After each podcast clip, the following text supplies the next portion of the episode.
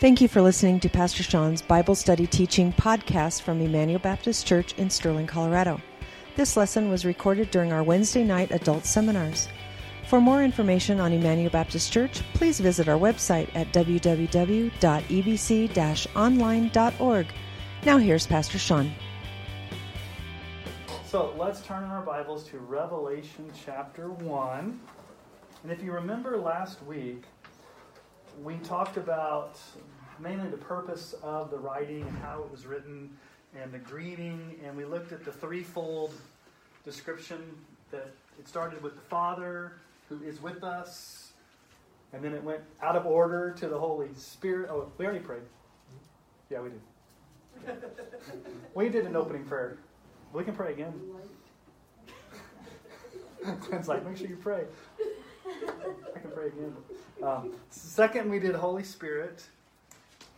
He is the perfect, powerful Spirit. And then the focus was on Jesus. And then there was three descriptions. Like there's two sets of three. Um, and then it talked about the second coming.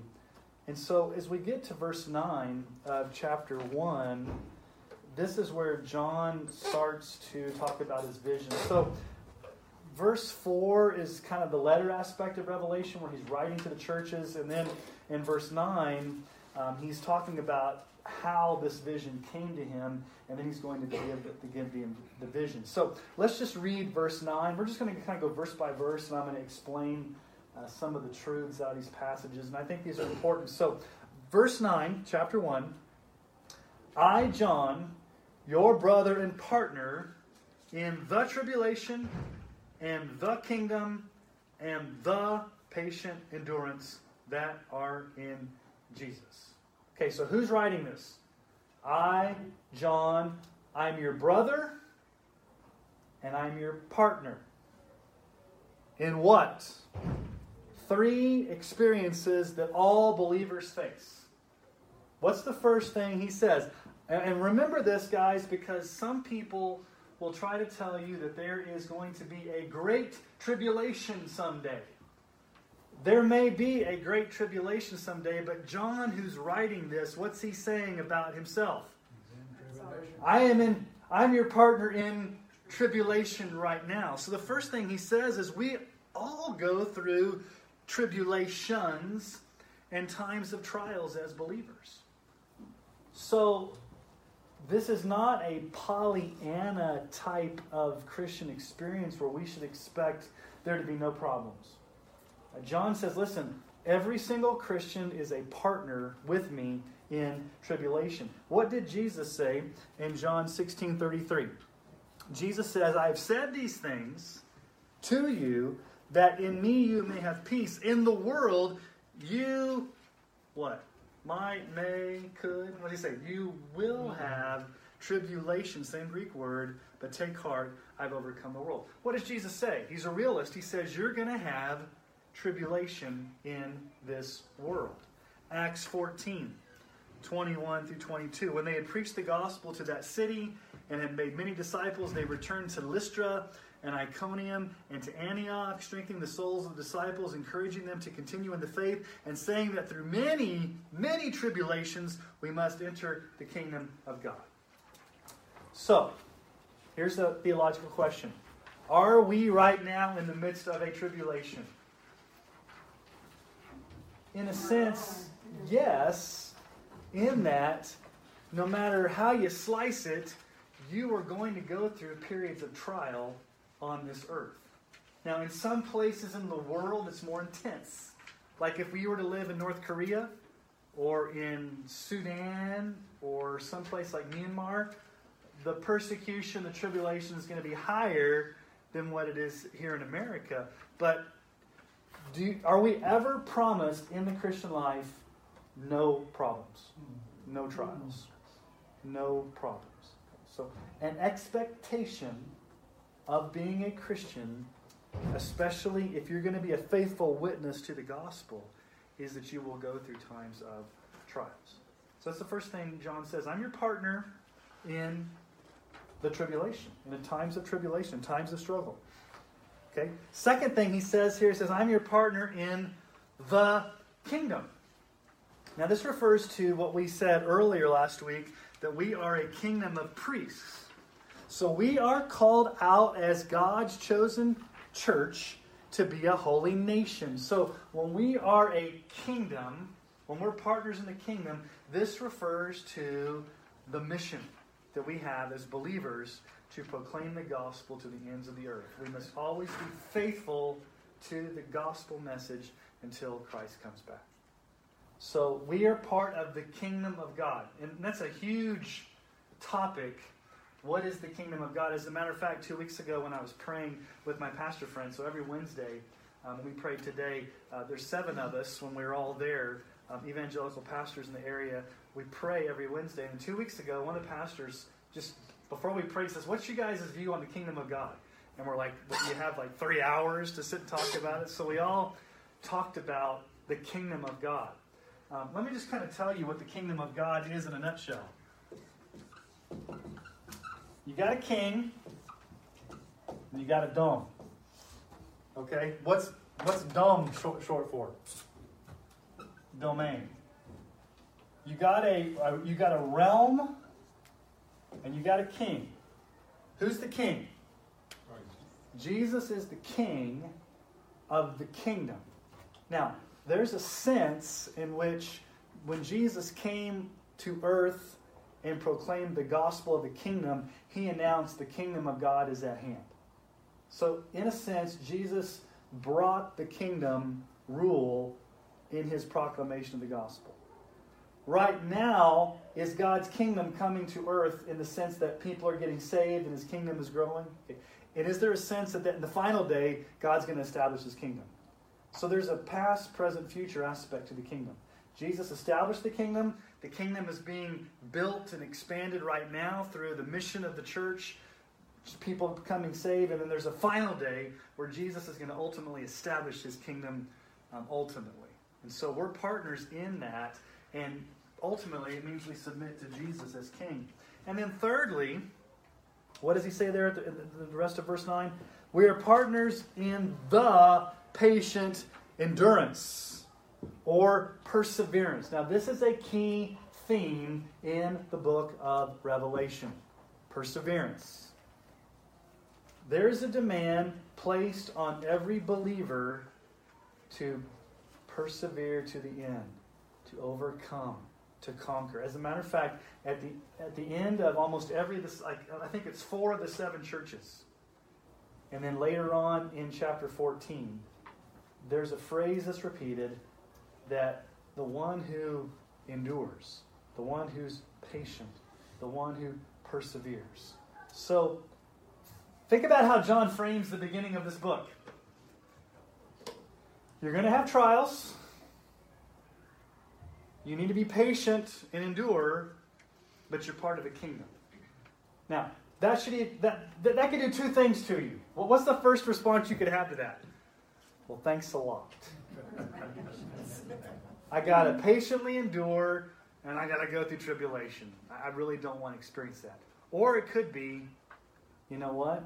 Because Christ is the king of kingdom and I'm part of his kingdom, he will give me the strength to persevere to the end and he will sustain me through the trial. So no matter what comes, I'm part of the kingdom of God and I am a child of God and thus I can have hope that whatever befalls me in this earth, Christ is king, and nothing happens outside of his sovereign purview in my life. It's that hope of the end is in sight. Yeah, the hope of the end is in sight. I have that yeah. promise that it's not always going to be. Yeah, and, and, you have the hope that the king wins in the end, and you know the end of the story. All right, so where's John? Verse 9. I, I, John, your brother and partner in the tribulation and the kingdom and the patient endurance that are in Jesus was on the island of Patmos. Okay, what, what is Patmos? Patmos is 40 miles off the coast of modern day Turkey, which back then was Asia Minor, where Ephesus and those seven churches were. It's 10 miles by 6 miles on a volcanic rocky wasteland that rises 800 feet above sea level. Basically, it was the Alcatraz of the day. Okay? There's no way you're getting off that thing. If you jump 800 feet, what are you going to land on? rocks. And how far away are you from the shore? 40 miles. I'm sure those are probably shark infested waters. I don't know. Now, why is John there? Was John there because he was planting a church and being a missionary and you know he wanted to be there? That, that's where that's where I'm going to plant a church and that's where the action is. Why is he there? God put him there. Well, God put him there. He's in because of the word of God and the Yeah, look at what it says there. It tells you why. He's there on account of, or for the reason why, the Word of God and the testimony of Jesus. So, why is he there? These two expressions, on account of the Word of God and the testimony of Jesus, are almost always used of tribulation and martyrdom. Now, why is he there? Remember what I said last week? Who is the emperor in Rome at this time? It's an emperor named Domitian. What did Domitian require every citizen of Rome to do once a year? Come to a pagan temple to Zeus or to Apollo, take a pinch of incense on the altar, publicly stand before the community, and pledge your allegiance to Caesar as your Lord and God. And I'm sure John refused to do that. And it could be that because he refused to do that, and because he was a pastor, and because he was a vocal leader, and he was the last living apostle, he was arrested and put on a penal colony of Patmos.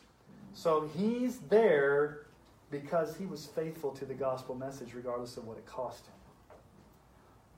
And I want us to remember that, guys, because as we go through the book of Revelation, one of the main themes is are we going to be faithful to the gospel regardless of what the culture says, regardless of what the pushback is? That's the ultimate question. Okay?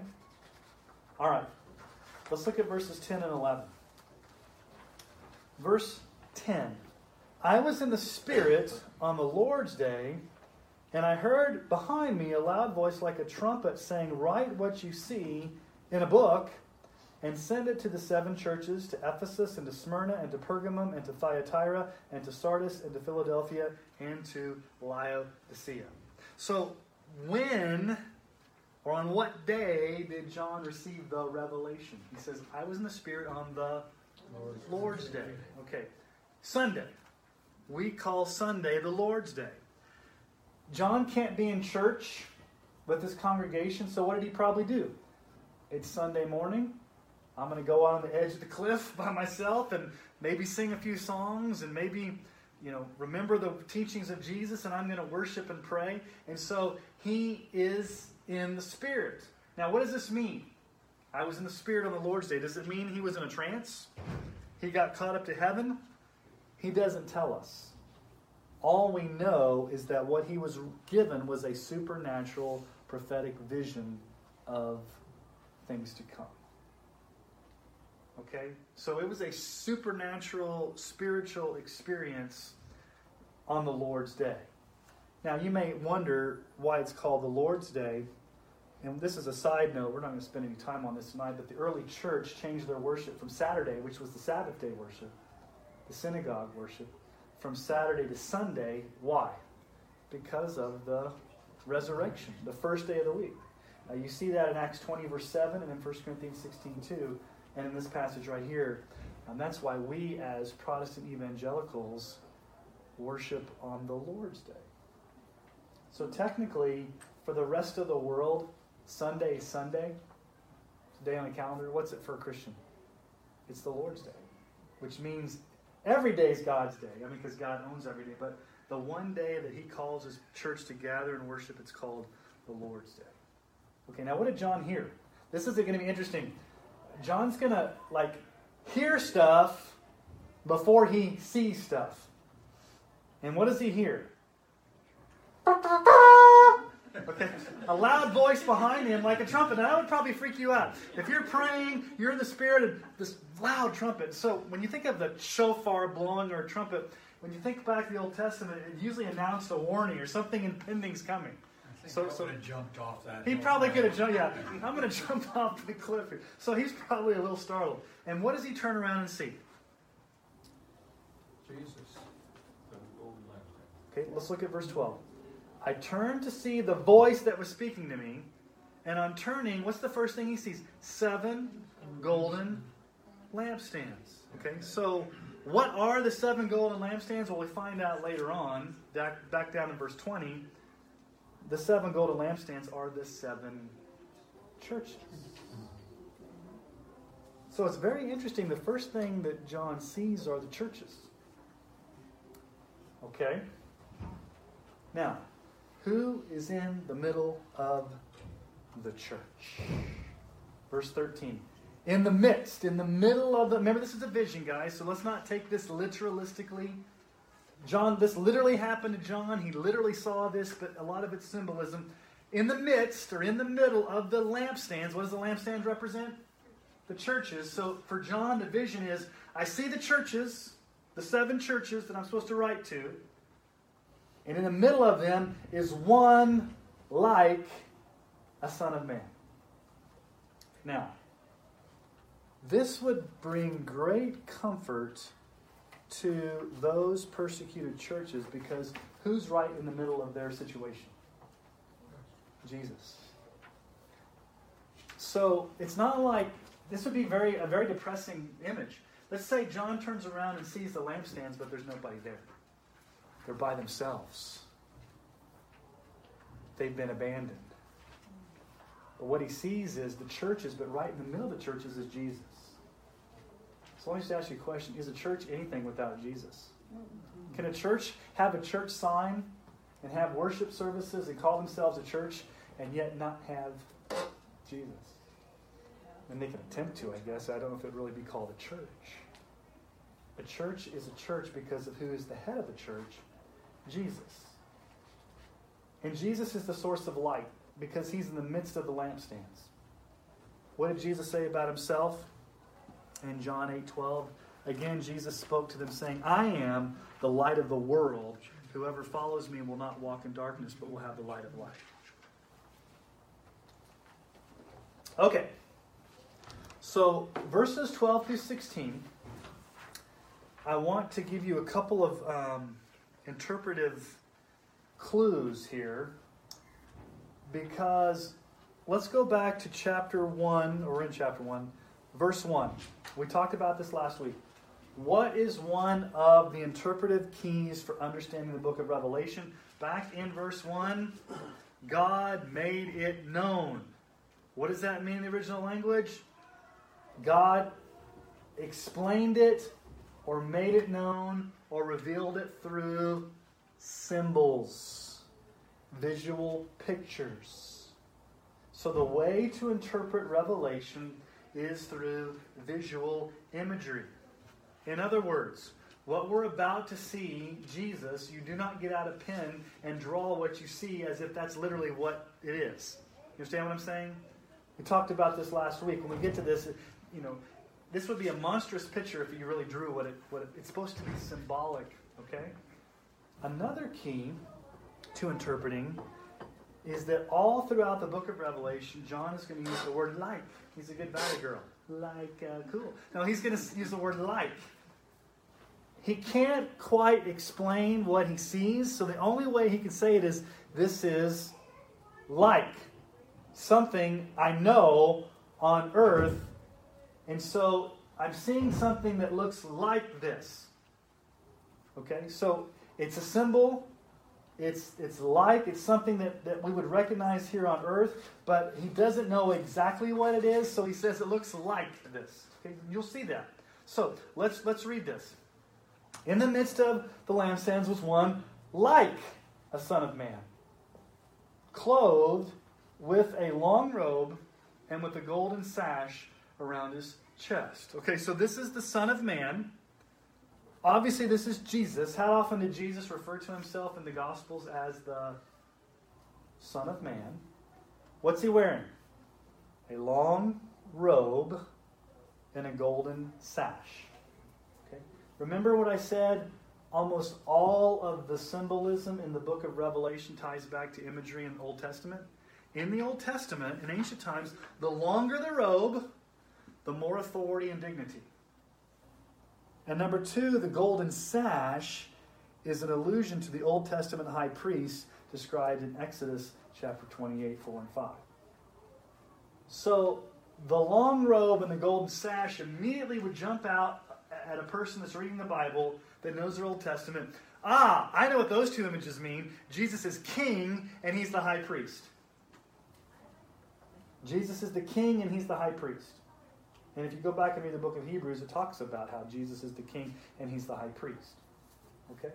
Yes, so it seems like here, oh. Sean, is that he says he's like the Son of Man. He may not quite sure is this really Jesus? Yeah, is he doesn't. Really, my friend. He doesn't know yet, and we're going to hold that thought. Okay. Because at the end of this vision, there's a key okay. to that. But that's a good question. Glenn, Glenn what were you going to say? I was just going to say that John did know what Christ looked like because he walked with it. Yeah. John knew what the physical Christ, the resurrected Christ, looked like. But what we're about to see here is a vision that's a whole lot different than what Jesus looked like when he rose from the dead. It's the same Jesus, but there's some. Remember, this is a vision, symbolic imagery. And so, of course, we're going to see it in, in seven descriptions because what's seven again? What's the number seven in the book of Revelation? Completion, perfection. So there are. This is a sevenfold description of Jesus, like the Son of Man. Okay? And I want you to count how many times the word like shows up. So, in verse 14, the hairs of his head were white. So, does this mean Jesus literally has white hair? Or is it symbolic? Okay?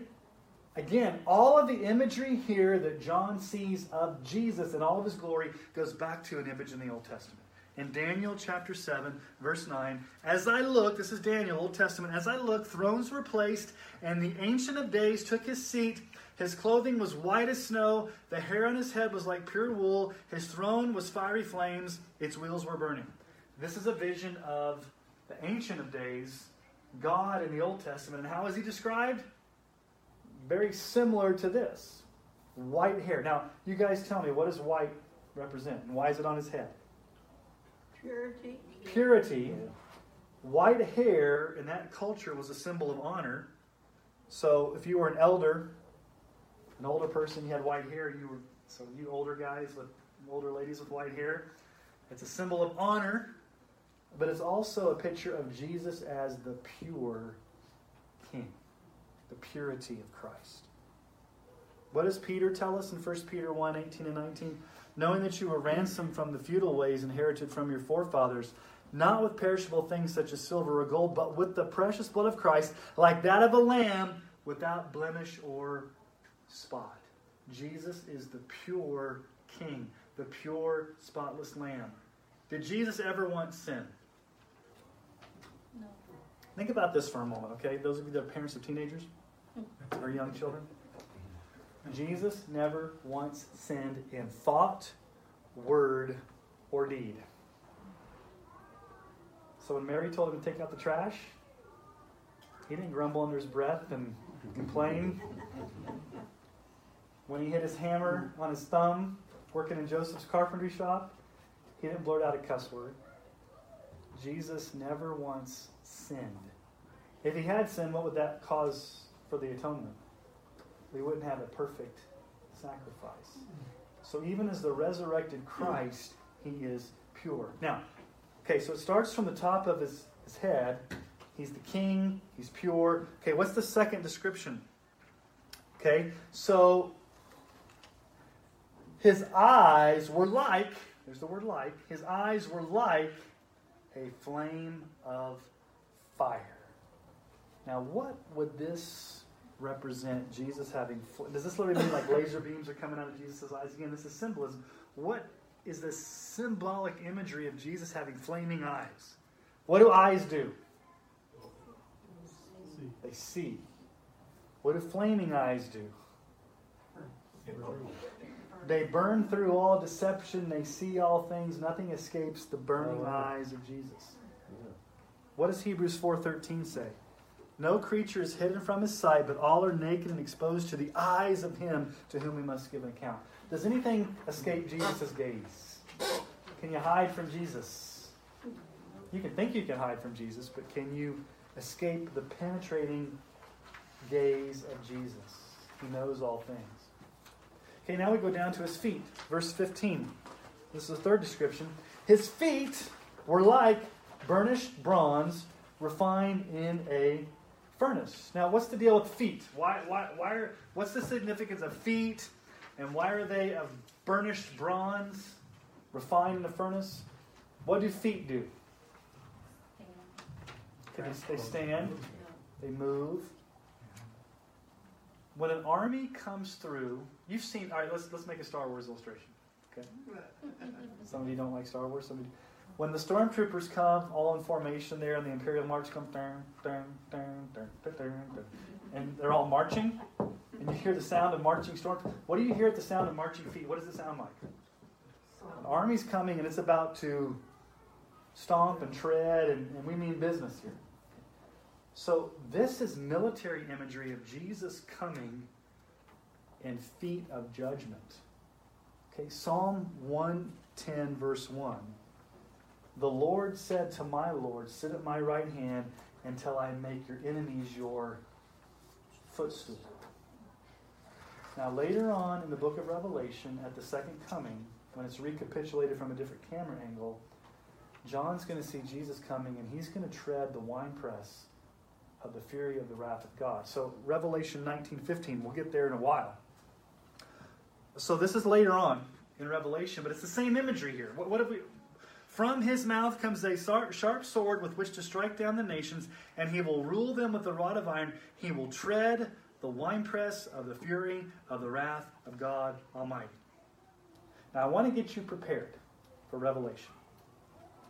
If you have a problem with Jesus executing justice on his enemies when he comes back, you're going to have a problem with the book of Revelation because it talks about judgment.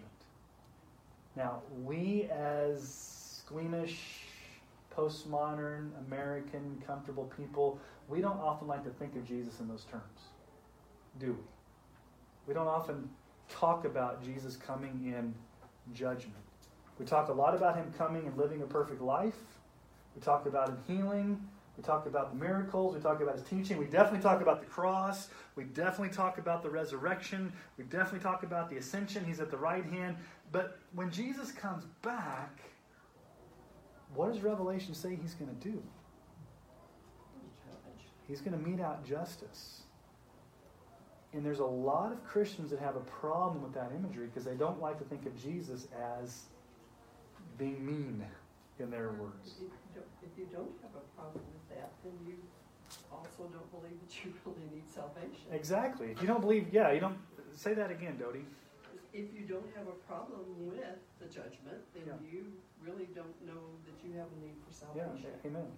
Paul, you were going to say something. Um, the Jews were expecting somebody to come as a fighter and Yeah, oh, yeah. kind of Yeah. Get judgment on the Romans. I'm just wondering if Yeah, the first, yeah, when Jesus first coming, they expected a military ruler to rule and reign in Jerusalem with an iron fist, kick out Rome, come in on a white horse, and set up the kingdom.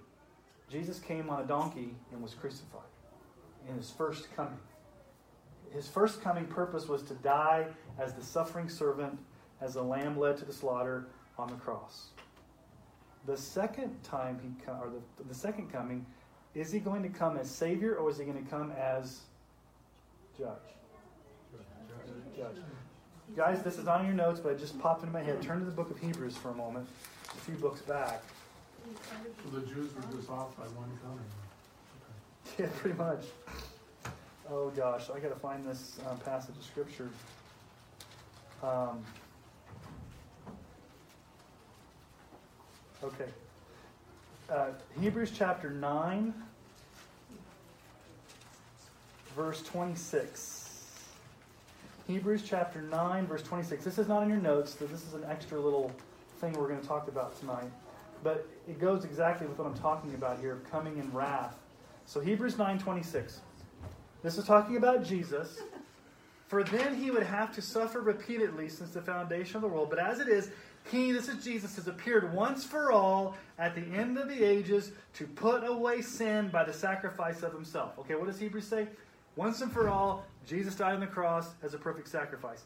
And just as it's appointed for man to die once, so that blows reincarnation out of the water, after that comes the judgment. And here's the, here's the key, verse 28. So Christ, having offered once to bear the sins of many, will appear a second time, not to deal with sin, but to save those who eagerly wait for him. So Jesus came as the fir- in his first coming to die as a sacrifice for sin. The second time he comes is to save his people and execute wrath on his enemies. And that's why John sees the, the feet. Okay? If that's not scary enough, so think about the scary imagery here. I mean, this is scary. If you turn around and saw this, this would be scary. You see penetrating eyes. You see like these feet of burnished, burnished bronze. And then look at this, the fourth thing. The, the second half of verse 15. His voice was like the roar of many waters. Anybody ever been to Niagara Falls? I've never been there, but those of you that have been there, is it loud? Yeah. I mean, I've been to some bodies of water where there's waterfalls. And it's pre- I mean, think about how loud that would have been. And again, this is imagery from the Old Testament, Ezekiel 43 2. And behold, the glory of God of Israel was coming from the east, and the sound of his coming was like the sound of many waters, and the earth shone with his glory. Now, why would the voice of Christ be important? We've got the eyes of Christ, he sees all things. We got the feet of Christ, he comes in judgment. We got the, the white hair of Christ, he's the pure reigning king. Why the voice? He's gotta be firm. Communicator. Okay, he's the voice of truth. He's what? He's gotta be firm. Okay, he's got to be firm. Let me ask you a question. Do we live in a world of sound bites? Yeah. Talking heads everywhere. I mean, I can't tell you how many. You just go on Facebook and see, I mean, whatever news channel you watch, there's talking head after talking head. And after a while, what happens? It sounds like the Peanuts, doesn't it? Like the you know, like the adults in the Peanuts cartoon. Wah, wah, wah, wah, wah, wah, wah. You hear so many things. Whose voice counts the most that we need to listen to? Whose voice has the ultimate authority?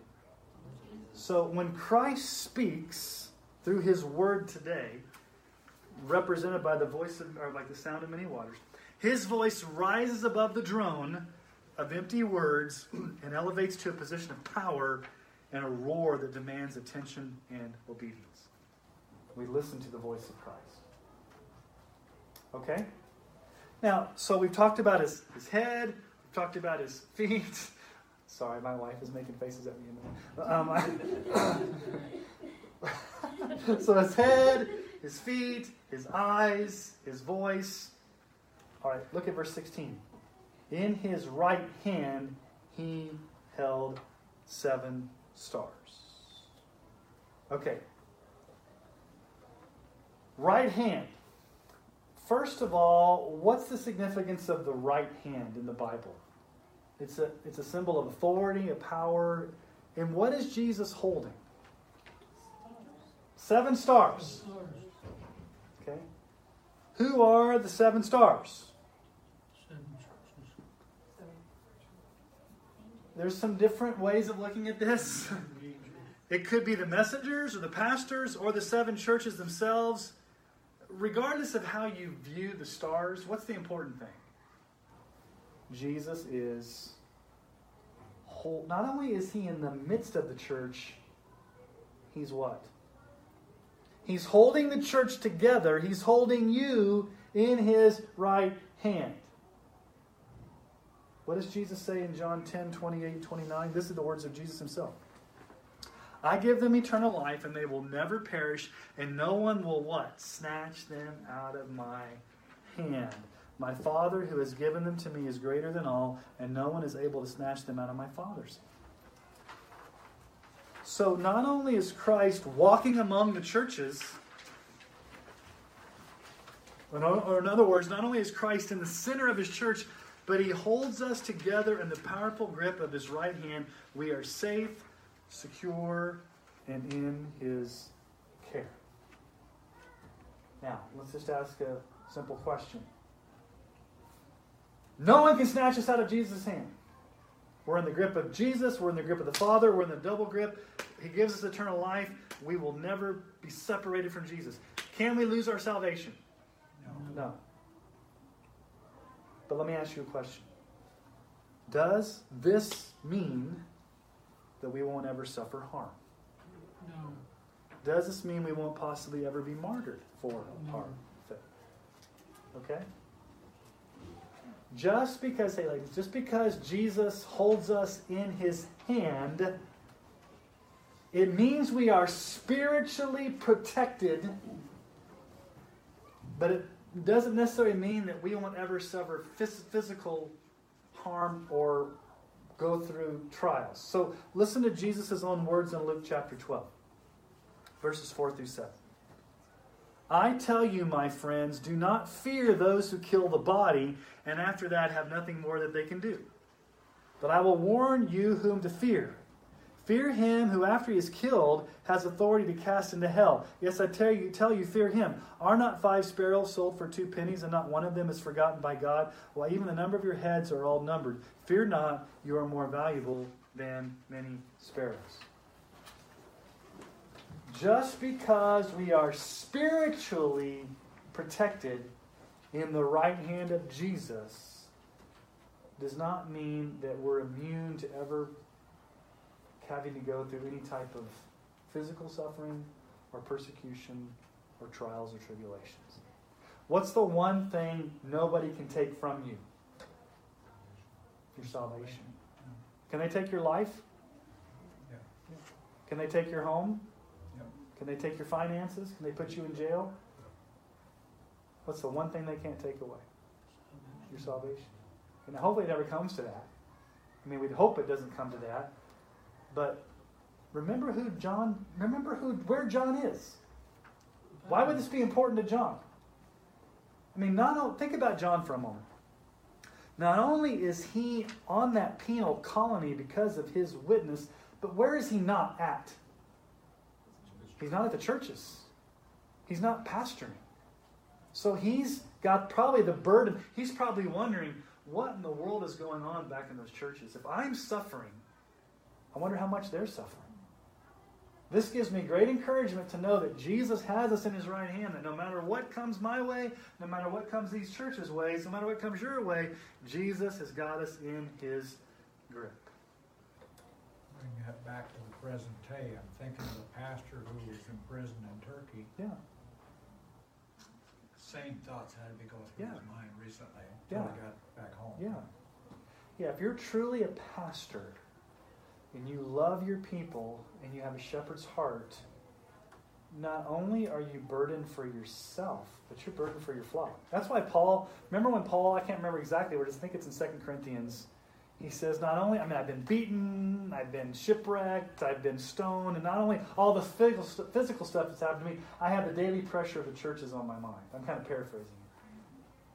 So it would bring great comfort to John to know that even though you're removed from your church, Jesus is still the senior pastor. He's got he's got you in his grip. Okay. Now, these are scary images, but they're comforting images. Okay. Verse six would be probably another scary image. I mean, this not verse six, but the sixth aspect here. Um, at the end of verse 16, in his right hand he held seven stars. From his mouth came a sharp, two edged sword. Okay? That's the sharpest weapon in the Roman arsenal, the two edged sword. Well, what do we find out about um, the two edged sword? Hebrews 4.12. For the word of God is living and active, sharper than any two edged sword, piercing to the division of soul and of spirit, of joints and marrow, and discerning the thoughts and hearts of man. What, what, what does a sword represent? A weapon of what? Offensive weapon of war. Okay, Jesus is a warrior. Why is it coming out of his mouth again? Wouldn't you expect, if you were like going to draw a picture, wouldn't you expect for it to say, in his hand, he was wielding a two edged sword? I mean, that's natural, isn't it? What does it say? In his mouth came out a two edged. Why the imagery of the mouth again? Because of the judgment of unlikely because that's going to be like a two-edged sword cutting through your Okay. bone and marrow when you're judged. Yes, think about the imagery flaming eyes, sword out of the mouth, roar of many waters, stomping feet. I mean, this is not the, the, the feathered haired hippie Jesus you see sometimes in the movies that walks around with a little cuddly lamb speaking in a British accent. It's the wimpy Jesus you see. This is a scary portrait of Jesus if you're not saved. Even if you are.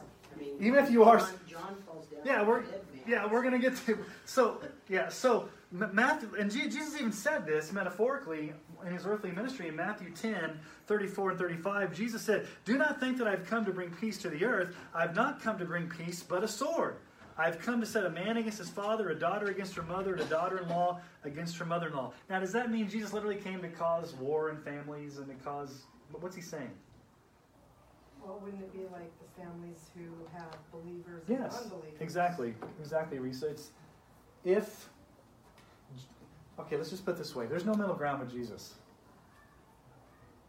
He's not going to let you have middle ground. You're either going to be with Jesus or you're not. And if you're in a family, Cold or hot or be barfed out. yeah, if, you- if, you- if, you- if you're in a family where some are believers and some are not, That's going to cause some friction, is it not? Now, I'm not saying it can't happen. I'm not saying you can't you can't do it. Obviously, by God's grace, you can. But but Jesus comes and says you need to make a decision. Are you going to follow me? Because when I come, I'm going to demand ultimate allegiance. I'm going to come like a sword. Yes. That sword, is, isn't there a relationship between the sword of God and, and the word, the word of the, it's not coming to me right. Yeah, the word of God. Spirit, sword of Yeah, the sword of Spirit, is the word of God. Yeah, in Ephesians chapter 6 Mm-hmm. Yeah, so it's all that imagery of an offensive weapon Yeah. But I think the imagery here is that Jesus comes in judgment. Right. And then to top things off, let's look at the last description, the seventh description. If everything wasn't scary enough, it says, And his face was like the sun shining in full strength. So, like at noon or one or two o'clock in the middle of the summer, Jesus' face Jesus is too brilliant to even look at. I mean, at this point, John's like, I can't even, I can't even look at. It. So brilliant, so so powerful. Well, that's reminiscent of the Shekinah glory. Yeah. Exactly. With all this imagery, you can see why earlier, you know, he could say he was like the Son of Yeah. God. Yeah, like, I, I and that's what. Yeah, Jesus, but I'm I- not sure. I'm not sure because it's like a man. It's like a son of man, but all these things are Yeah. just overpowering me. So, so here we go. Here, let's take all these seven portraits, seven descriptions composite. Here is a powerful, brilliant, dazzling, awe-inspiring vision of the resurrected Christ in all of his glory as the coming judge who is a mighty warrior and a victorious monarch. And what does John do in verse 17? When I saw him, I fell at his feet as though dead. It wasn't like John goes up to Jesus and gives him a high five and said, You're my homeboy. There's a fear. That word fall to the ground means to fall violently, to spasmodically fall and shudder because you're paralyzed in terror. There sometimes is trauma in this unsafe Lord. Let me just ask you a question. We're going to look at these scriptures. Is John the first person in the Bible to fall on his feet or fall on his face as though dead before God? Isaiah chapter 6. When Isaiah sees the Lord, what does he do? Isaiah 6, verse 5 I said, Woe is me, for I'm lost. I'm a man of unclean lips. I dwell in the midst of a people of unclean lips, for my eyes have seen the King, the Lord of hosts. When, when Isaiah's in the temple and he sees the temple shake and he sees the flying creatures and he sees the Lord in all his glory, he falls as though a dead man and says, I'm lost. I'm ruined. I'm undone. So Isaiah falls in the Old Testament. Ezekiel, the prophet, in the Old Testament. Ezekiel 128. Like the appearance of the bow that's in the cloud on the day of rain, so is the appearance of the brightness all around. Such was the appearance of the likeness of the glory of the Lord. And when I saw it, I fell on my face, and I heard the voice of one speaking. Sound familiar? Every time either Christ or the Lord God, the Father, shows up in Shekinah or overpowering brilliance or overpowering glory, the reaction by people in the Bible is to fall on their faces. So that should tell us something about how we worship. Well, and it says that when he comes, everybody's gonna fall to their knees. Yeah, they're going to fall. Their, yeah, they're going to. Every knee will bow. Daniel chapter 10, it happened to Daniel, verses 7 9. And I, Daniel, alone saw the vision, for the men who were with me did not see the vision, but a great trembling fell upon them, and they fled to hide themselves. So I was left alone and saw this great vision, and no strength was left in me. My radiant appearance was fully fearfully changed, and I retained, retained no strength. Then I heard the sound of his words, and as I heard the sound of his words, I fell on my face in deep sleep with my face to the ground. Okay, so three Old Testament characters Isaiah, Ezekiel, and Daniel all fell to the ground. Okay, what about Paul? Remember what happened to Paul when he was Saul? What happened on the road to Damascus? Blinded by the light. He was blinded. He couldn't eat for three days. Now, you may say, is this the first time John ever fell at Jesus' feet? Well, with the resurrected, glorified vision of Christ, yes, but back in Matthew, there's a moment where there was another time that the Apostle John fell at Jesus' feet. Matthew 17, 5 through 7. He was still speaking when, behold, a bright cloud overshadowed them. And a voice from the cloud said, This is my beloved Son, with whom I'm well pleased. Listen to him. When the disciples heard this, they fell on their faces and were terrified. But Jesus came and touched them, saying, Rise and have no fear. This is the Mount of Transfiguration. Who was on the Mount of Transfiguration? Peter, James, and John. So John actually got to see something like this before in his life. And how did he respond the first time? This is before Jesus even died on the cross. Fell on my face. And this is ten times scarier than maybe what John saw the first time on the Mount of Transfiguration. And what does he do? He falls on his face.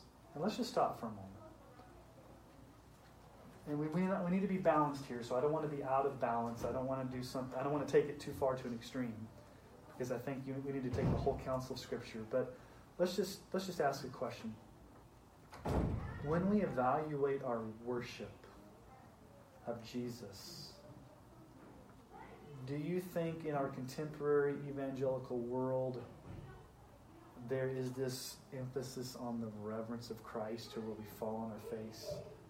Or is it more happy clappy, I have I have I can just barge into God's presence and I have access and I'm just gonna come and just praise the Lord. And again, I don't want to take it out of balance, but my question is have we lost somewhat of that holy awe of our great God when we gather for corporate worship. When was the last? do we stray? When was the last time at a Sunday morning in Emmanuel you felt freedom to fall on your face because you were in the presence of God, without looking weird to people around you or thinking we were charismatic or something? I mean, what? What? I mean, there have been very few times where I felt the overwhelming, manifest presence of God. Now, God's all present everywhere, but there's those times in corporate worship where the, you know, the manifest presence of God is felt, where I was brought to my knees. Few and far between. And that kind of concerns me when you think about it. And a lot of it, I think, is our attitude. Do we come in flippant and, and you know we come in carefully and flippant and not really thinking about it, or do we come in prepared? Do we come in concentrated? And do we come in with our hearts ready for God to, to speak to us? I think it, I think a lot of it is I wonder how much more God would would move in our services if our attitude corporately was more engaged. As opposed to just, it's Sunday, I'm coming in, this is what I do. We Don't kind even- of lost the, the feeling of the sanctuary being a place of total worship where you come in with a worshipful attitude, Mhm. and you feel comfortable with going to the altar and kneeling and praying. Yeah. That's somehow over the years has disappeared, Yeah. and it didn't used to be that Yeah. way. Well, I think the seeker targeted movement of the 70s and 80s tried to remove all of that. They wanted to make it comfortable for the lost person to have, you know, feel Country comfortable. casual Yeah, almost. co- you know. And again, I want to be balanced here because do we have access to God? Yes. Yes. Is God our friend? Yes. Can we, you know, can we come into the worship service and greet each other with joy and, and, and have to be a church family? Yeah, I'm not saying we walk in all somber and dour and we're ready to fall. I, I, I'm just saying that I wonder if, if, if you were to measure worship, corporate worship, would you say that the lighthearted is higher than the heavy? Just in, and just in the balance. And I'm not saying every week has to be the same, but I just wonder if we're out of balance in that. And some of that, I think, is in our culture, we don't like, we don't like terror, we don't like Yeah. pain, we don't like negative emotions. Yeah. Um, and yet, in my experience, anytime the conviction of the Holy Spirit has come, you feel that conviction and it's, uh, and right on the heels of it is, is comfort. Yeah. And you see the same thing with this. Every single time God shows up and people do fall on their faces, Yeah. the next words out of his mouth, there's some, some kind of comfort. Yeah, and yeah, we'll get to that in just one minute. I want before I forget this. Have you guys read the book The Lion, the Witch, and the Wardrobe, or seen the movie, The First Chronicles of Narnia? Okay, so Aslan is who the Christ character. He's the big lion, and um, the kids, Lucy and her brother, brothers and sister, end up at, at Mr. and Mrs. Beaver's house. You know, and they're talking to Mr. and Mrs. Beaver, and they're talking about Aslan because they don't know who he is yet. They just know he's a big lion, and they're they're excited about meeting Aslan. And I think Lucy says, "Is he safe?" And Mr. Beaver says, "Safe." Who said anything about safe? Aslan's not safe, but he's good. Okay. Is Jesus safe? That's kind of a weird question. Maybe not, but he's good. Okay, so you have the, the fear, but then you have the friendship. Okay, Sean, isn't this Yes. also the same time some of the pastors decided not to talk about hell and, and Yeah, yeah. I mean, there's there, the. If you want to give a label to it, it's. I guess you call it seeker targeted, seeker sensitive. There, there was a movement in the '80s and '90s, and even today, where we want to take down crosses, anything that would draw attention to the cross, to blood, to hell, to repentance. We want to take those elements out of corporate worship because we want the seeker, the lost person, to feel comfortable and casual when they come in. And, we, and I think it's a noble, I think their motive is pure. These people want to remove barriers so that the gospel can be clearly proclaimed. And they have a passion for reaching lost people. And I don't have any problem with their motive. But let me just ask you guys a question Is Sunday morning worship geared towards lost people or is it geared towards saved people? Ultimately. What's the purpose of Sunday morning? To save everyone. No, Sunday morning is geared towards God's people gathering for worship. What are the other six days geared towards? You going out and evangelizing your friends and you going out and sharing the gospel. That doesn't mean you don't bring your lost friends to church. And we're not saying, you know, I'm not saying, you know, we want lost people to be in our services, and we do. But we want the gospel to be the full gospel. Some churches are afraid to talk about those things they're afraid that we're going to turn people off or people. Um, and so my theology, I'm, I'm kind of getting on a tangent here. My theology says, well, I'll just play my cards on the table. If God has chosen his people before the foundation of the world, and they're his people, when the gospel is presented, they will come. And you don't have to water it down. When the sheep hear the shepherd's voice, they will come to the shepherd. All we need to do is just give them the gospel and not water it down. Um, And the one thing unsaved don't want to hear is gospel. yeah. But if they're under conviction and God's drawing them, that how else are they gonna get saved but by the gospel? Because you've given them a bait and switch. You basically They won't come to church a lot of times because they don't Yeah, they don't hear the pastor preaching Yeah. it. So it Yeah. takes us telling them outside the Yeah, church. and yeah, that's a good point.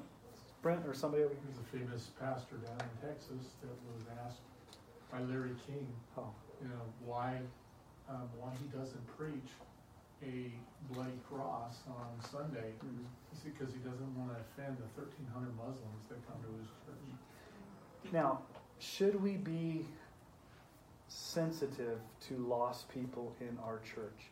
Absolutely. Do we want to be a welcoming church? We just had a meeting a few weeks ago with our greeter team to make sure that we're greeting and we're welcoming. We want to remove all barriers to anybody coming to the church to prevent them. So, so here's what I have to say the sermon starts in the parking lot. I don't know if you know that. The sermon starts in the parking lot. Most people are going to make a decision on church the first five minutes they've walked out of their car. And so, what our job is, is to remove any barrier to them being able to actually hear the sermon. And I told the welcoming team a few weeks ago if, if somebody's going to be offended in Emmanuel, let me offend them through my preaching of the truth. They're going to be offended. Let them be offended at the cross, but let's not put things there to. So I mean, there's wisdom there. We want to be comfortable. We want to be a greeting. We want to be welcome. We want lost people. Um, but we kind of got on a tangent here, didn't we? What we're trying, what I'm trying to say is, the transcendent holiness of God has sometimes been lost in our worship services, and sometimes that can be out of balance. So John falls down as though dead, but then notice what happens. What comes out of Jesus' uh, right, verse 17? When I saw him, I fell at his feet as though dead, but he laid his right hand on me. He touched me and said, Fear not, I am the first and the last. Notice the intimacy. What does it say? He laid his hand on me. It's going to be all right, John. It's going to be all right. Fear not. Why shouldn't John fear? Now, this is where you've got to understand the Gospel of John, the John the Apostle, and how Revelation fit together. We as a church went through the Gospel of John for two and a half years. What was John's most intimate and repeated expression used for Jesus when he wrote the fourth Gospel? The seven I am statements. Remember those? What's the first words out of Jesus' mouth that John himself hears that wrote the Gospel of John and the seven I am statements? What's the first thing John hears when Jesus lays his hand on him? I am the first and the last. Now, would that be comforting to you if you were John? Think about John for a moment. You're the oldest living apostle. You're on the island of Patmos. You're separated from your church. You just saw this vision. You were terrified and fell on the ground. And the, the, the thing about Jesus that was the most precious to you were these I am statements because you wrote about it in your gospel. And the first thing you hear out of Jesus' mouth, Jesus meets John exactly what John needed to hear. What did John need to hear? He needed to hear an I am statement. And it wasn't I am the bread of life, I am the living, you know, I am the resurrection of life, I'm the way, the truth, and life. All the seven I am statements. This is a different I am statement. I am the first and the last. This comes from the Old Testament. Isaiah 44 6. Thus says the Lord, the King of Israel and his Redeemer, the Lord of hosts I am the first, I am the last. Besides me, there is no God. Isaiah 48 12 through 13. Listen to me, O Jacob and Israel, whom I called. I am he, I am the first, I'm the last. My hand laid the foundation of the earth, and my right hand spread out the heavens. When I call them, they stand forth together. He's the first and the last. And then look at verse 18. And not only am I the first and last, I am the living one.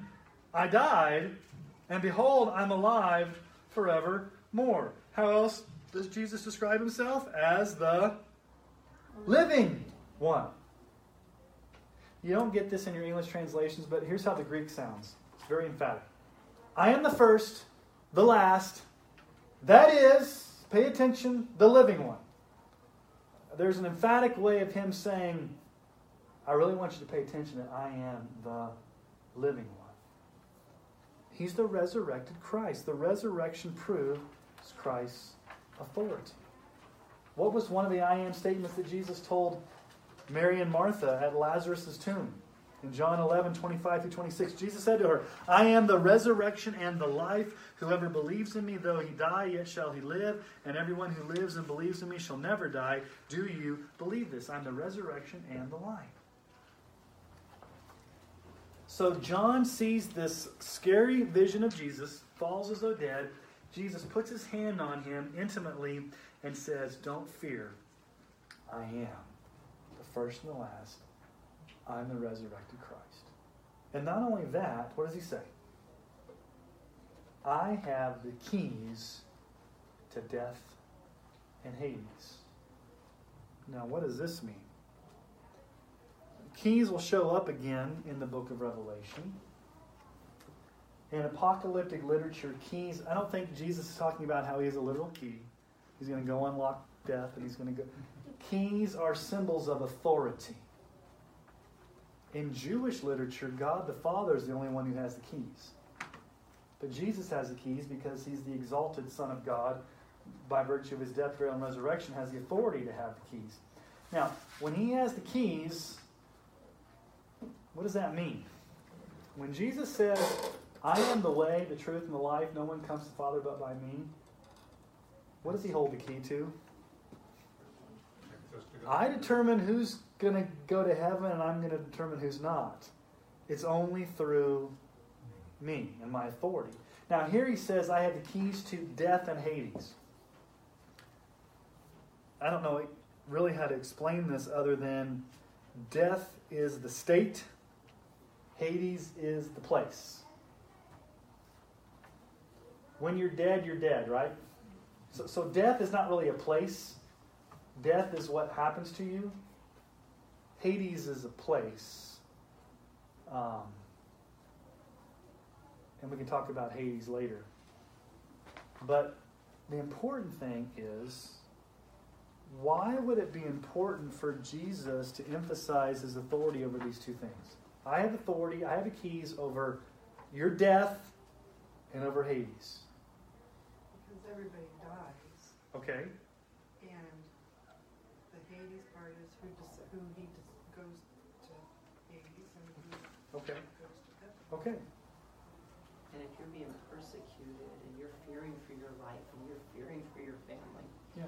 knowing that God is in charge of exactly how long you Yeah. live, Yeah. takes that away. Takes that away. I, I'm in charge of when you die, and I am in charge of where you go. So don't don't sweat the details. Now that's easy to say. So John is on is an exile on the island of Patmos. He's writing back to a persecuted church, a threatened church, who would need to hear the words of encouragement.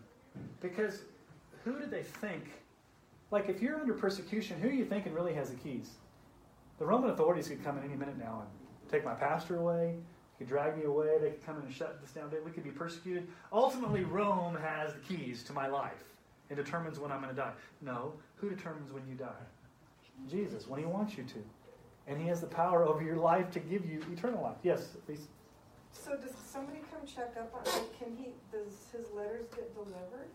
John's letters? Yeah, Yeah, oh, okay. yeah, because obviously we have a written copy of it. So this letter had to have gotten to a church. Right, but I just Um, wasn't. Yeah, uh, we'll talk about that. They, th- this was what was called a circular letter, which means it was circulated among the seven churches. These seven churches were on the postal route Oh, of Asia Minor.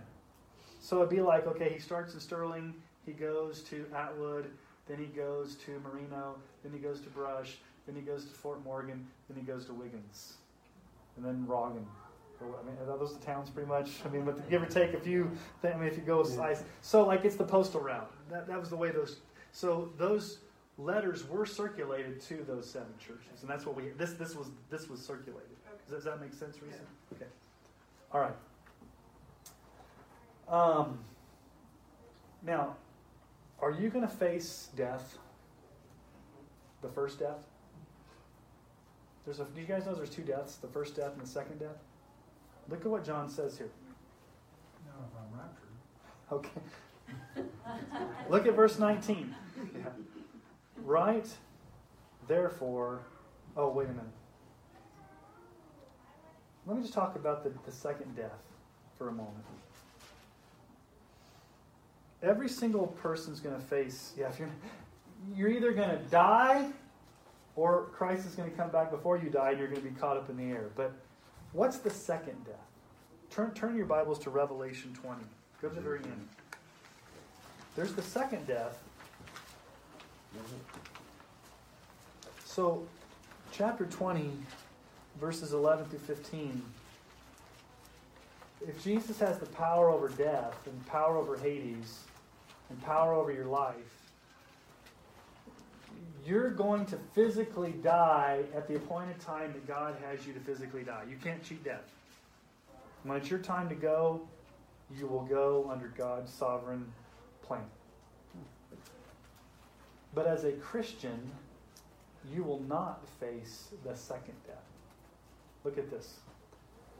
Then I saw a great white throne and him who was seated on it. From his presence fled the earth and sky, and no place was found for them. And I saw the dead, great and small, standing before the throne, and books were opened. Then another book was opened, which is the book of life, and the dead were judged by what was written in the books according to what they had done. And the sea gave up the dead who were in it, death and Hades. See those words again? Death and Hades gave up the dead who were in them, and they were judged, each one of them according to what they had done. Then death and Hades were thrown into the lake of fire.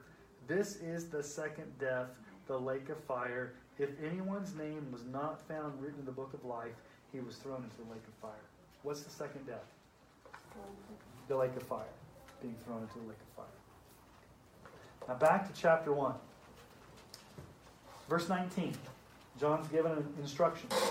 Write, therefore, three things the things you have seen, the things that are, and the things that are to take place after this.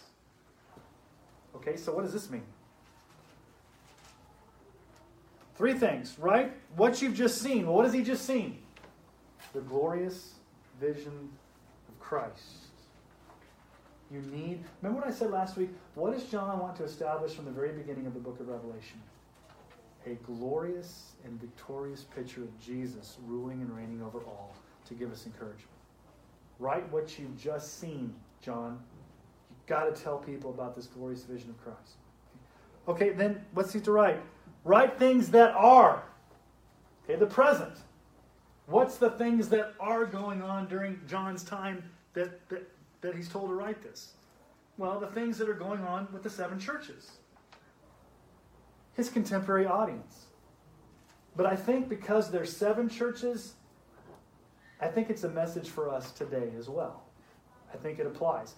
If you don't think the seven churches apply to us today, then you could say, well, the book of Ephesians doesn't apply to us today because it was written back then. The book of Philippians doesn't apply to us because it was written back then. Do you want to say that about every book of the Bible that was written back then that doesn't apply to us? So there's a lot of things in these seven churches that apply to us. And then the third thing he's supposed to write is what must take place. Remember, this is a prophetic book. John is going to be given what's going to happen in the future.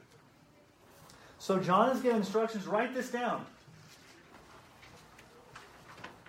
It's important what you write it down. You're gonna think about think about your memory. If I don't write it down, it ain't gonna. It's not. This is to be written down for all posterity, so that it can be preserved as as scripture. Okay. Now look at verse twenty. As for the mystery of the seven stars that you saw in my right hand, and the seven golden lampstands. The seven stars are the angels of the seven churches, and the seven lampstands are the seven churches. Okay, so you got stars and lampstands. Stars. Now, let's talk about the stars. He says the stars are the angels. There's been three interpretations of what this word means. Does this literally mean like an angelic being or that a guardian angel is assigned to these seven churches? There's three major interpretations that, that, that, most scholars have said to take the meaning of the stars. The first is to take a literal reading and see this as an actual angel of the sort, or angel of the church, sort of like a guardian angel. Okay, so literally take it, it's an angel, it's a guardian angel. The, the seven stars are the seven angels. You're to write this um, write this to, to one of the seven, to, to, to, to an actual angel. The second interpretation, the Greek word angelos, which is where we get our word angel, can also be translated simply messenger. Angel is a transliteration of the Greek word angelos.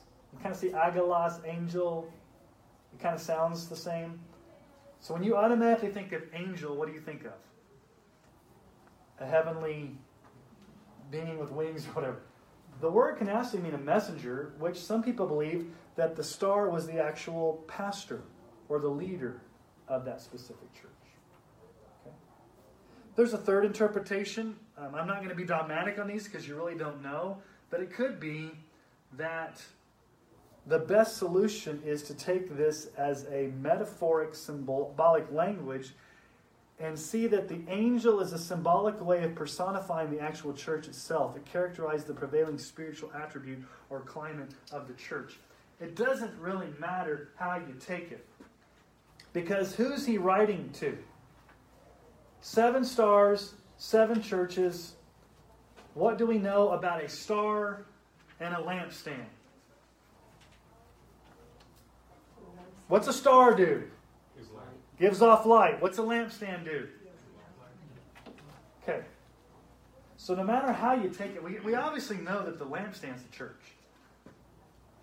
So what is the purpose of the church? to shine the light of Christ in the darkness. What did Jesus say in the Sermon on the Mount? In Matthew 5, 14 through 16, you are the light of the world. A city set on a hill cannot be hidden, nor do people light a lamp and put it under a basket, but on a stand, and it gives light to all in the house. In the same way, let your light shine before others, so that they may see your good works and give glory to your Father who's in heaven. The word there for a lamp, people do not light a lamp, is the same Greek word for lampstand in Revelation. Yes, go ahead. What's the terminology that was used in the Old Testament for the Israelite people to be a, light into the world too? Yeah, and in Isaiah, at the end of Isaiah, says there to be a light to the Gentiles. A light to the Gentiles. Which means that even in the Old Testament, you have imagery of light in the missionary, like mission language. Okay. Who were the Israelites? Okay. Let me teach you some words here. In the old, all right, so I'm going to get, because these are dry erase.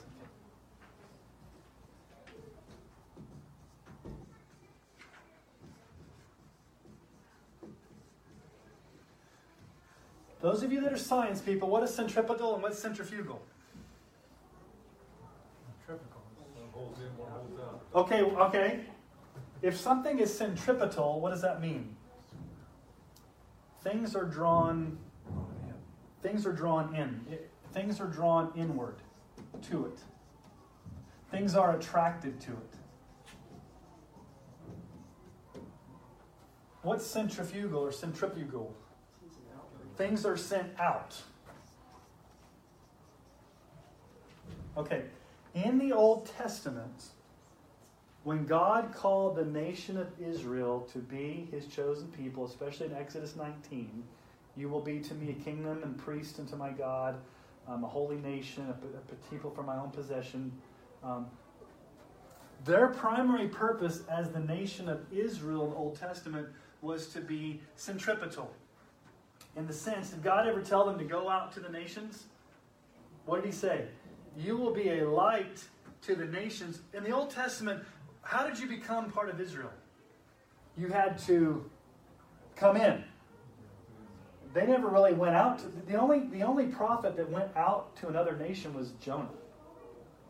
When the prophets were sent, they were sent to the Israelites. So the mission of Israel in the Old Testament was more come and see us. Come and see us. Come see how we are distinct. Come see how we are alike. Come see how we're holy. Come see that we have the only true God. Come see our sacrificial system that points to a need for a Savior. Come see how we have the Ten Commandments. Come see how we're holy. And as you see us as a distinct nation, you will be drawn to us. When you get to the New Testament, when Jesus gives us the Great Commission, what does he tell us to do? Go out to the nations. So Israel was never really called to necessarily go out to the nations. It was more let the nations be attracted to you. In the New Testament, we're told to go out to the nations. Now, I would say that actually, as a church, we're to have both of these. We should be such a people that people are attracted and want to come see what's so different about us. We're a light, but we're also shining a light and going out to people and going out to the nations. So, in this type of language, we are today both centripetal and centrifugal, or centrifugal, in the sense that we are a come and see people, come and see how we're different. But we're also, we're going to go to you and tell you the gospel. And so in the Old Testament, Glenn, they were to be a light to the Gentiles. Not so much go out to the Gentiles, but be that light that they're attracted to. Like a, like a, like a moth is attracted to light. Okay? But here, when Jesus says you're the light of the world, where, where does the light go? You put it on top of a city, a hill, and you are the light of the, the world. Okay? So we're to shine like a lampstand, like a light, in the sense that we're shining. Hey, come and see us. We're shining. We're different. We're distinct. But we're also, we're not just going to hunker in and, and, be our own people. We're going to go out to you. We're going to go out to the nations. We're going to be evangelistic. We're going to go to the ends of the earth. We're going to obey the Great Commission. Now, one last passage of Scripture, Philippians 2 15 and 16. Paul says, to the, the church in Philippi that you may be blameless and innocent, children of God without blemish, in the midst of a crooked and twisted generation, among whom you shine as lights in the world, holding fast to the word of life. Now let's talk about this passage of Scripture. Some translations say you shine as stars. What are the two images that John has told us that Jesus says we are? Stars shine, lamps shine. Paul says here in Philippians, you're supposed to shine as lights in the world. Now, how does he describe the world? Look at that. What type of world do we live in? What does he say? We live in a crooked and twi- do we live in a crooked and twisted generation? Do we live in a generation that's dark? Do we live in a generation that needs light? Okay. Well, we can moan and complain about how dark it is, and complain about the culture until the towels come home, and get really upset that people are sinning and doing crazy things. But what's the problem? Is the problem them or us? Now, I'm not going to, you have to be careful with how you say that. They are in darkness and don't know any different. Now, I'm not excusing their behavior. But if somebody's in the dark, whose responsibility is it to go turn on the light? Those that have the light. So if we live in a crooked and twisted generation, how do we shine the light? What does Paul say? How do you shine the light? What do you do? Hold fast to the word of life. What's the primary way you shine? What does it mean to hold fast? Stay firm. You stay firm in God's word. You don't compromise God's word. You hold fast the word of life, the word that gives life. So if we're going to be faithful witnesses for Jesus in a crooked and twisted generation, and we're supposed to shine, we're, we're lampstands, then we've got to ask the question how well are we shining in a dark world that needs the light? And are we doing that by holding fast to the Word of God and giving people the Word of life? You made a comment, of your talk uh, a Sunday or two ago, maybe, about finding ways and excuses and reasons for bringing out the Word of God, express the Word of God, and bring it up as a part of your Oh, yeah. conversation or something like Yeah, we that. talked about Psalm 119 where it says, you know, the Word of God needs to always be on your lips. Yeah. And I will, I will speak of your law and how we need to always be talking about Jesus and bringing that up. Yeah. Yeah, what from your heart, the overflow of the heart, the mouth speaks. So, What's the scripture that says you should always be ready to? to give a defense. give an answer? Yeah, that's First Peter chapter 3, verse 15, I think. Um, so that's chapter 1. Are you ready? So, um, are there any questions in the last five minutes that we have here or clarifications or anything that before we pray? And yes, Risa. I kind of got the image, you know, sim- symbolically, you know, the star and the lamp. Well, the star led everybody to the birth of Jesus, Yeah. and he was in the stable with Yeah. the lantern shining. Do do a yeah do a study of, of do a study of fire and light all the way through the Bible. What did God first say? Let there be light. How did God show up to Moses in a burning bush? How did God lead the Israelites by a pillar of fire? Okay, when Jesus came, there was a star that led to Bethlehem. Bethlehem. Jesus said, I am the light of the world. We are to be lights shining in the darkness. That metaphor of light goes all the way through the Bible as an outward glowing of, and the Shekinah glory from, from the temple, the tabernacle. So as we as we look at chapter one, the, the picture that John holds for us is you're going to be in tribulation, you're going to suffer, you're in a crooked and depraved world that's bad. And you can complain, and you can hunker down, and you can fret and worry, or you can look at Jesus, who's victorious, and get a glimpse of how powerful he is, and have hope to know that he holds you in his right hand, and he's calling you to shine as a church and individually in the darkness and to live for him. So, actually, when you think about the whole ending of chapter one, it's almost like a missionary chapter to shine the light to the world. Not, not you know, hide under a bushel. No, I'm to let it shine. Let it shine. Let it shine. All right. Anything else before we close up? Shop. You, uh, we talked about what in the world was death in Hades, and, and one of my thoughts was death all started in the Garden of Eden, Mm-hmm. and it's going to be finished death Well, there's going to be a new heaven. Like so, here's the way the Bible. Heaven and new The Bible has beginning, middle, beginning. Where does the Bible start? In a garden. Where does it end? You, if you read, when we get to the end, when you read the new heavens and the earth, new earth, it's got the tree of life. It's, I mean, it's got all the imagery that you have in Eden. Paradise lost, paradise gained. So anyway, just a reminder: church in the park this Sunday. Bring an extra chair if guests show up. Bring food. Bring yourself. Maybe bring bug spray. I don't know. if There'll be bugs out right And, um, I won't tell you what I'm preaching from, but um, I'll just give you a hint. It's in the Old Testament.